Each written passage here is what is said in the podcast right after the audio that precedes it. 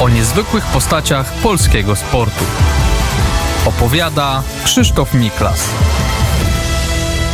Sponsorem audycji jest grupa PZU. Witam Państwa. Chciałbym tym razem skrótowo oczywiście, choć ta opowieść będzie nieco dłuższa od poprzednich, traktuję o bowiem o najwybitniejszej postaci w historii polskiego sportu, o Irenie Szewińskiej. Jej sportowa kariera, po zakończeniu niezwykła działalność, zarówno na polu krajowym, jak i na arenie międzynarodowej, była bowiem absolutnie czymś wyjątkowym. Jak chyba wszyscy sympatycy sportu wiedzą, Irena Szewińska, jedna z najlepszych lekkoatletek świata w całej historii, zdobyła siedem olimpijskich medali. Wszystkie te olimpijskie medale decyzją jej męża i synów zostały przekazane do Warszawskiego Muzeum Sportu, więc y, każdy chętny może je tam obejrzeć. Podobnie zresztą jak wiele innych olimpijskich medali z igrzysk letnich zimowych. Ta opowieść będzie też, y, jak wiele innych charakter nieco osobisty, miała bowiem z Ireną Szewińską łączyły mnie relacje naprawdę koleżeńskie. I bardzo sobie to zawsze ceniłem. Swe pierwsze igrzyska w 1964 roku w Tokio Irena Szewińska zawsze darzyła wielkim sentymentem. Nic dziwnego, bo mając zaledwie 18 lat zdobyła w stolicy Japonii trzy medale olimpijskie. Był to Rok dla panny Ireny, podówczas jeszcze Kirchenstein, niezwykle istotny. W maju matura w Śródmiejskim Liceum Ogólnokształcącym imienia Jarosława Dąbrowskiego. Z tym nie było najmniejszych kłopotów, zawsze uczyła się świetnie. Potem egzamin wstępny na Wydział Ekonomii Uniwersytetu Warszawskiego, też bez problemu. Jednocześnie przygotowania do igrzysk, na które poleciała wspólnie z inną wschodzącą gwiazdą polskiej światowej lekkoatletyki i przyjaciółką Ewą Kłobukowską. 1 października udały się w, te, w tę podróż, a więc w dniu inauguracji roku akademickiego. No, Irena była już studentką, Ewa Bukowska, która chodziła do pięcioletniego technikum uczennicą ostatniej piątej klasy. I od pierwszych dni zarówno uniwersytet, jak i to technikum Ewy Kłobukowskiej w dzielnicy Włochy były z niej dumne. Pierwszy złoty medal panna Kirchenstein zdobyła skoków dal, co dla sportowego świata było wielką niespodzianką, ale dla opiekunów Ireny, jej mamy, pani Eugenii, już znacznie mniejszą. W pierwszym dniu zawodów rano eliminacja, po południu konkurs finałowy. Irena, długonoga, bardzo szybka, jakby stworzona do osiągania wyników wprost niezwykłych w tej konkurencji. Po stosunkowo krótkim treningu technicznym we wrześniu 1964 roku, jak wiadomo, skoczyła na zawodach w Budapeszcie 6 metrów 39 centymetrów, o 4 centymetry lepiej od ośmioletniego rekordu Elżbiety Krzesińskiej i co było też rekordem świata juniorek. Z dnia na dzień robiła niezwykłe postępy i oto w porannych eliminacjach w Tokio skoczyła 6 metrów 43 centymetry, a w popołudniowym finale już 6 metrów 60 centymetrów. O 16 centymetrów tylko gorzej od złotej medalistki Angielki Mary Grant, a o 18 lepiej od brązowej Rosjanki Szczełkanowej. Ten srebrny medal w skoku w dal był oczywiście niezwykle mobilizujący dla całej polskiej ekipy lekkoatletycznej, która no, na marginesie w Tokio spisywała się znakomicie. Po czterech dniach w eliminacjach 200 metrów pobiegła zgodnie z zaleceniem trenera Andrzeja Piotrowskiego oszczędnie, a mimo to zwyciężyła z czasem 23,8. W półfinale miała 23,6. Zgodnie z przewidywaniami w finale zwyciężyła Amerykanka Edith McGuire, ale panna Irena pobiegła fantastycznie. Przegrała z Amerykanką minimalnie, ustanowiła rekord Europy 23,1 sekundy, potem elektronicznie podany jako 23,13. W Polsce zapanował szał. Byłem wtedy w maturalnej klasie i za przyzwoleniem nauczycieli czasem następowały przerwy w lekcjach, żeby z tranzystorka przenoszonego przez jednego z kolegów słuchać radiowych relacji Bogdana Tomaszewskiego. W telewizji zawody, zawody oglądaliśmy z opóźnieniem, bowiem taśmy z nagraniami dowożono do Europy samolotami. Największym powodem do dumy były oczywiście medale, były oczywiście medale duetu młodych 18-letnich warszawianek Ireny Kirschenstein, Ewy Kłobukowskiej. Ewa zdobyła brązowy medal na 100 metrów. Wreszcie sprinterska sztafeta, w której Irena biegła na drugiej zmianie, Ewa na trzeciej. Pobiegły wspaniale. Zwyciężyły w czasie rekordu świata 43,6 sekundy. Zdobyć złoty medal, przyznała e, Irena, po igrzyskach, na dodatek poparty rekordem świata, to po prostu ideał. My miałyśmy i jedno, i drugie. Pomiędzy igrzyskami w Tokio i następnymi w Meksyku Polki zrobiły furorę na Mistrzostwach Europy w Budapeszcie. Irena zwyciężyła w skoku w dal 6,55 i w biegu na 200 metrów, uzyskując podobnie jak w Tokio 23,1. Za nią na metę przebiegła Kłobukowska, za to na 100 metrów. Pierwsza była Kłobukowska, druga Kirchenstein, a wspólnie z dwoma starszymi koleżankami wygrały też sztafetę. Polska lekkoatletyka w ogóle wypadła na tych mistrzostwach 66 roku fantastycznie, zdobywając 15 medali, w tym 7 złotych.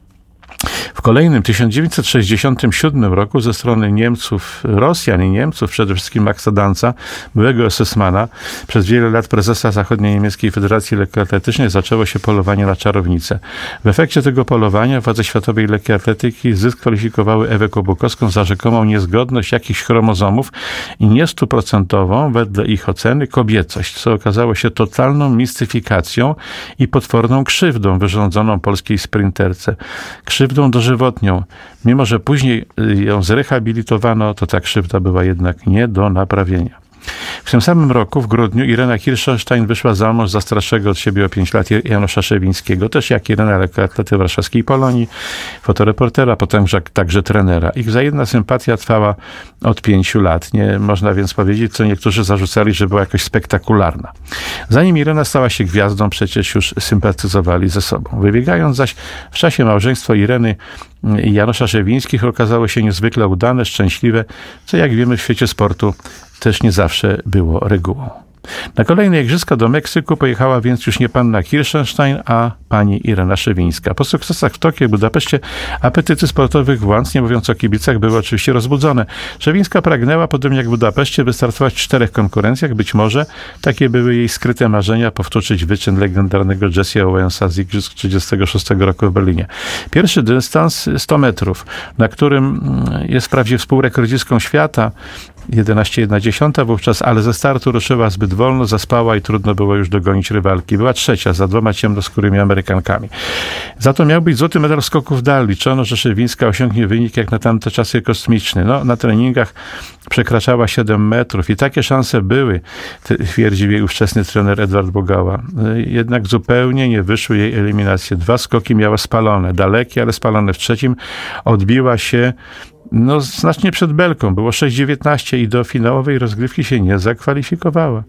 Pech jej tam nie opuszczał na tych igrzyskach meksykańskich, bowiem fatalnie zakończył się eliminacyjny start sprinterskiej sztafety, w której Szewińska y, była wystawiona jako najszybsza na ostatnią zmianę i tak niefortunnie odbierała pałeczkę od koleżanki, że trącając tą lekką aluminiową pałeczkę o biodro, po prostu wypuściła ją z rąk.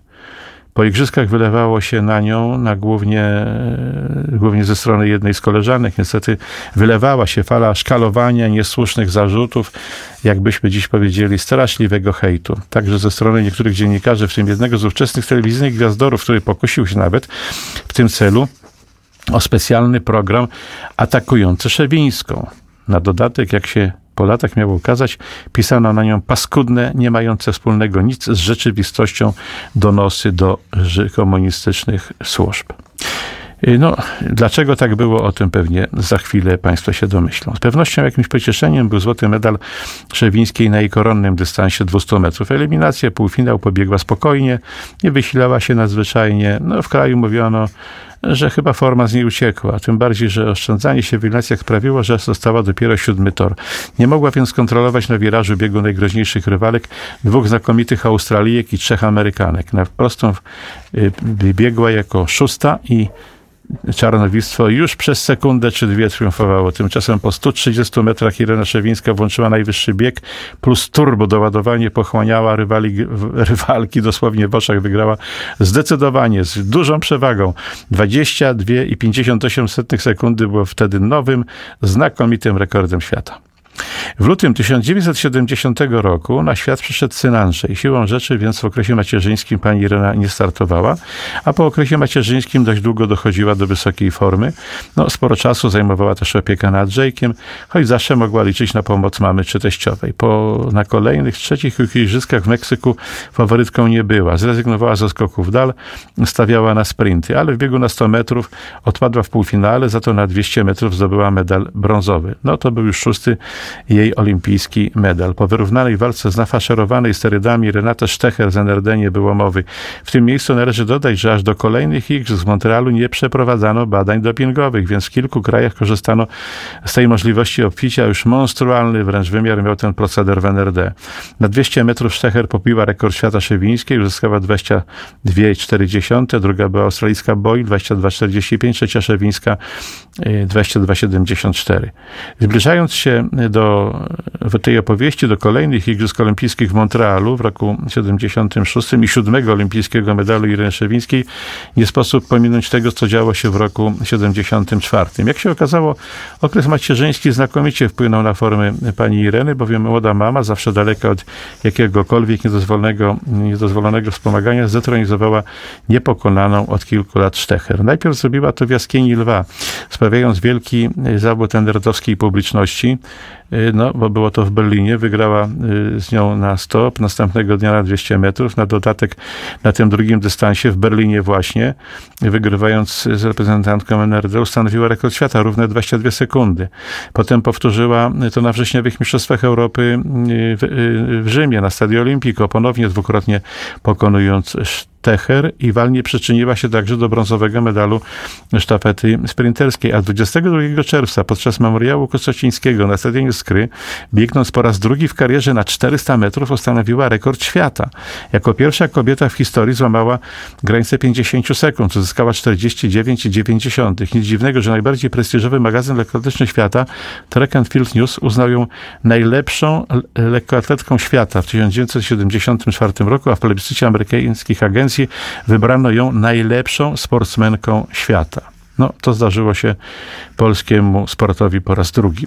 I od tego momentu właśnie 400 metrów było jej koronnym dystansem. Przed Igrzyskami w Montrealu ponownie poprawiła rekord świata na 400 metrów, uzyskując Bydgoszczy, Bydgoszczy 49,75. Zwycięstwo Szewińskiej było wprost miażdżące. Czas 49,29 skorygowano potem na 49,28 i to był kolejny fantastyczny rekord świata. Oczywiście, choć sukcesów w Montrealu było wiele, po raz czwarty wygrała plebiscyt na najlepszych polskich sportowców roku. Niemal bezpośrednio po balu mistrzów sportu udała się wspólnie wspólnie z mężem i Bronkiem Malinowskim w podróż dookoła świata przez Teheran, Delhi, Bangkok do Sydney, gdzie była entuzjastycznie przyjmowana y, przez Polonię. Zresztą wówczas ona i Bronek Malinowski zostali rodzicami chrzestnymi w jednej z polonijnych rodzin. Starty przeplatane programem turystycznym w Sydney, Melbourne, potem w Nowej Zelandii. Szewińscy Malinowski polecieli jeszcze do Los Angeles, następnie do Toronto. Po ponad miesiącu okrążeniu świata wrócili do kraju. No, w tych podróżach nie było nic nadzwyczajnego, bowiem taką znakomitość jak Irena Szewińska chciano gościć na całym świecie. Tym bardziej, że w tych podróżach nie rezygnowała z obowiązków treningowych. Przyjemnością wystartowała jednak w kwietniu w trzech japońskich miastach Kobe, Hiroshimie i Tokio no, była ulubieńcą Japończyków, zresztą nie tylko ze względu na swoją wielką formę, ale również to, y, ze względu na to, że reprezentowała firmę Asics Tiger, firmę japońską. Y, kulminacyjnym momentem poolimpijskiego sezonu 77 był Puchar Świata w Düsseldorfie. Irena została kapitanem reprezentacji. I jako, no jak na kapitana przystało, spisała się rewelacyjnie. Wygrała zarówno na 200, jak i na 400 metrów. Pokonała mm, faworyzowaną nową gwiazdę enerdowskiej lekkoatletyki, Maritę Koch. Uzyskała na 400 metrów świetny czas, niewiele gorszy od własnego rekordu świata, 49,52. Irena Szewińska pragnęła, a władze nie tylko sportowe nie wyobrażały sobie inaczej, e, wystartować jeszcze na Igrzyskach w Moskwie w roku 80, zdobyć ósmy medal olimpijski. I początek sezonu zapowiadał się naprawdę dobrze, choć od e, kilku lat Szewińska coraz częściej musiała zmagać się z kontuzjami. Władze z Edwardem Gierkiem na czele obiecywały sobie wiele po starcie w Moskwie i choć Igrzyska po zbojkotowaniu ich przez Stany Zjednoczone i większość świata zachodniego po agresji sowieckiej na Afganistan były jednak w znacznym stopniu kadłubowe. Na dodatek pozbawione towarzyszącej im e, zwykle nie, e, radosnej atmosfery. Badania dopingowe były w Moskwie prawdziwą fikcją, więc e, zdominowały je ekipy Związku Sowieckiego i NRD. Rosjanie zdobyli 80 złotych medali, Sowieci, przepraszam, bo przecież to inne republiki również, NRD-owcy 47, a trzy krążki naszej reprezentacji uznano za porażkę. Na dodatek w kraju robiło się więcej, ale jeszcze wrócę do Szewińskiej. Otóż na tych igrzyskach Edwarda Gierga wożono po różnych arenach sportowych, tam gdzie Polacy mieli odnosić sukcesy, ale te sukcesy jakoś akurat nie przychodzili. A to piłkarze ręcznie przegrali, a to siatkarze przegrali z Bułgarią. No wreszcie zawieziono to wasza Gierka na stadion treningowy, bo lekka atletyka jeszcze się nie zaczynała. Podszedł do Szewińskiej, no i porozmawiał z nią chwilę. Czego to wam się życzy sportowcy? Zapytał Gierek, a Szewińska mówi połamania nóg. No, no to połamcie sobie te nogi. I następnego dnia doznała poważnej kontuzji zerwania ścięgna Achillesa i skończyła się w ten sposób sportowa kariera Ireny Szewińskiej. No ale to był już 17 jej sezon na najwyższym światowym poziomie i ta ten, ten, ten, ta, ten pech, ta, ta, ta e, kontuzja bolesna bardzo spowodowała, że Irena Szewińska zakończyła, jak wspomniałem, swoją sportową karierę. A teraz o Irenie Szewińskiej z domu Kirszczynsztajn chciałbym powiedzieć bardziej prywatnie, tym bardziej, że wokół jej życiorysu narosło wiele nieporozumień. Jej ojciec, Jakub Kirszczynsztajn, przed wybuchem wojny przez dwa lata studiował na Wydziale Elektrycznym Politechniki Warszawskiej po wrześniowej klęsce z kilkoma kolegami zdążył się ewakuować do Lwowa, gdzie kontynuował studia do czasu napaści Niemiec na Związek Sowiecki. Spotkał tam brata, któremu mm, Rosjanie nie pozwolili studiować, więc ten jego brat wrócił do Warszawy. Cała rodzina Y, poza oczywiście y, Jakubem, który został w Lwowie, zginęła w hitlerowskim obozie zagłady w Treblince. Oczywiście oni byli pochodzenia, czy też narodowości, raczej narodowości żydowskiej. Y, no i teraz pewnie Państwo wiedzą, dlaczego w 1968 roku taka, taka nagonka była na, na Irenę Szewińską. Wojnę Jakub Kirsztenstein przetrwał pracując jako elektryk w azjatyckiej części Rosji. W tym czasie poznał uciekinierkę z Lwowa, Polkę, Eugenię Rafalską. Po ślubie skierowano go do pracy w Leningradzie i tam właśnie 24 maja 1946 roku urodziła się Irena. Rok później e, rodzina Kirchensteinów z maleńką Irenką wróciła do Warszawy, ale w 1953 roku Jakub Kirchenstein, e, który był wybitnym akustykiem, odszedł od żony i córki, założył drugą rodzinę. Po jakimś czasie wyjechał z tą swoją drugą rodziną do Szwecji w 1971 roku. A Irenkę od najmłodszych lat wychowała tylko mama, y, która dokończyła w Warszawie studia politechniczne, została inżynierem chemikiem. Miałem okazję ją nieco poznać, przeprowadzając z nią w połowie lat 70. w jej mieszkaniu w bloku przy ulicy Długiej właśnie wywiad dla gazety, w której wówczas pracowałem. Po zakończeniu sportowej kariery Irena Szewińska natychmiast włączyła się w działalność społeczną. Pod koniec 1980 roku została wybrana do zarządu Polskiego Związku Lekkiej Atletyki, a w 1981 roku, gdy Polska znalazła się w ciemnościach stanu wojennego, państwu szewińskim urodził się drugi syn Jarosław i w tym trudnym dla Polski okresie, w tym stanie wojennym zajęta była matczynymi obowiązkami. No, dodam, że obaj synowie, Andrzej i Jarosław, zrobili spore kariery. Andrzej był znakomitym reprezentacyjnym siatkarzem, grał w czołowej wówczas drużynie AZS-ie Częstochowa. W tej Częstochowie zresztą pozostał, był prezesem klubu, został też politykiem, był senatorem dwóch kadencji, wiceprezydentem Częstochowy, następnie posłem. A z kolei Jarosław, młodszy o 11 lat od Andrzeja, okazał się niezwykle zdolny, zdolnym informatykiem. Ma doktorat z tej dziedziny, pracuje w Narodowym Centrum Badań Jądrowych Świerku pod Warszawą. Jest wielką pociechą dla owdowiałego ojca Janusza, bowiem mieszkają blisko siebie.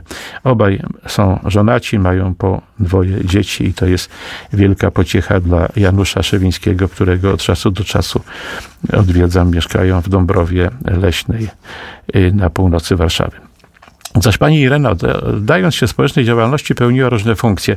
Rekomendowana przez znakomitą Marię Kwaśniewską-Meleszewską, no, opowiadałem kiedyś o pani Marii, rozpoczęła działalność Komisji Kobiecej Międzynarodowej Federacji Lekkoatletycznej. Potem wybrano ją do rady tej organizacji, a więc najważniejszego gremium JAF-u. Wkrótce została też wiceprezesem Polskiego Komitetu Olimpijskiego i wiceprezesem stworzonego przez Ryszarda Paluskiego Towarzystwa Olimpijczyków Polskich. W 1997 roku została wybrana prezesem Polskiego Związku lekkiej atletyki. Pełniła tę funkcję przez trzy kadencje. Pod koniec trzeciej kadencji była mocno, była mocno zniesmaczona. Ja byłem też mocno zniesmaczony takimi paskudnymi działaniami kilku osób y, z lekkoatletycznego środowiska ze słynnym chodziarzem na czele i z jednym z y, najbardziej popularnych dziennikarzy lekkoatletycznych. No, próbowano ją pozbawić kierowania związkiem, bo miano swojego faworyta. Y, Irena więc do, do czwartej kadencji już do wyborów nie przystąpiła, ale w 1998 roku na sesję Międzynarodowego Komitetu Olimpijskiego w Nagano, która poprzedzała zimowe igrzyska, dostąpiła godności w sporcie najwyższej. Została członkiem Międzynarodowego Komitetu Olimpijskiego. I już jako członek tego gremium wielokrotnie wręczała na igrzyskach letnich i zimowych medale przede wszystkim, choć nie tylko Polakom. Już na wstępie w Nagano można powiedzieć, że tych medali wręczała się hurtowo, bowiem przyszła jej dekorować kobiece drużyny hokejowe, więc 66 zawodniczek, trzy drużyny po 20 a dwie hokeistki. Zaś w sporcie, w świecie lekkoatletycznym nie było chyba osoby bardziej popularnej i cenionej. Przekonałem się o tym wielokrotnie, mm, choćby podczas bankietu kończącego w 1991 roku e, Mistrzostwa Świata w Tokio, który miałem przyjemność komentować, podobnie jak jeszcze kilka innych na telewizyjnej antenie, wcześniej radiowej. Towarzyszyłem jej na tym bankiecie przez cały czas. Przejście z jednego końca wielkiej bankietowej sali no, ponad tysiąc osób było na tym bankiecie, w tym premier Japonii. Zajęło nam dobrze ponad godzinę. Dosłownie co dwa, trzy kroki. Ktoś się witał, pytał, co u ciebie słychać, Irena? Hello, Irena. Jak się masz? Y, podziwiałem niezwykłą jej cierpliwość. Każdemu cierpliwie odpowiadała. Byłem też wtedy zaproszony przez Irenę na niezwykły bankiet, który na jej cześć na stateczku pływającym po Zatoce Tokijskiej wydał, wydał właściciel firmy Asics Tiger, której, jak wspominałem, byłem największą gwiazdą. Nic dziwnego, że Japonię kochała szczególnie, i wiele sobie obiecywała o, o obecności na Igrzyskach 2020 roku w Tokio, których niestety nie doczekała. Irena Szewińska przy różnych okazjach była goszczona, honorowana przez wielkich, naprawdę wielkich tego świata. Łącznie z papieżem Janem Pawłem II, prezydentami Stanów Zjednoczonych, wielu innych krajów, a zawsze była bardzo skromna, niezwykle uczynna, dbająca o rodzinę i o sprawy dla Polski sportego, polskiego sportu ważne. O jej skromności Świadczy choćby to, że gdy już po roku 2010 jedna ze szkół chciała nadać jej imię, długo zastanawiała się nad tym, czy wypada i ze mną też konsultowała, mówiła, no przecież takim wyróżnieniem honoruje się już ludzi nieżyjących, a ja jeszcze jako tako, jako tako się trzymam. W kraju zawsze była doceniana, honorowana. W 2016 roku prezydent Andrzej Duda wręczył jej najwyższe oznaczenie Order Orła Białego. A ja na koniec Pozwolę sobie na osobistą dygresję. Powiem bowiem, że jestem dumny, że mogłem Irenę Szewińską, jej małżonka, naprawdę nieźle znać osobiście i że mogłem gościć ich choćby na swoich 60. urodzinach. Ale od 2014 roku Irena Szewińska zmagała się z chorobą nowotworową. Po kolejnym pobycie w szpitalu wydawało się, że najgorsze ma za sobą, że potrafi tę chorobę pokonać, tak jak pokonywała swoje najgroźniejsze rywalki na bieżni. Dlatego jej śmierć 29 czerwca 2018 roku była zaskoczeniem. Pogrzeb z udziałem najwyższych władz państwowych i najwyższych władz światowego sportu, łącznie z władzami MKOL-u, po mszy świętej w katedrze polowej, odbył się 5 lipca na warszawskich Powązkach. A już na koniec dziękuję słuchaczom Radia Wnet za wysłuchanie tej no, że przydługiej opowieści, ale chyba o kim jak o kim, ale o Irenie Szewińskiej warto dłużej opowiedzieć. O niezwykłych postaciach polskiego sportu. Opowiada Krzysztof Miklas. Sponsorem audycji jest grupa PZ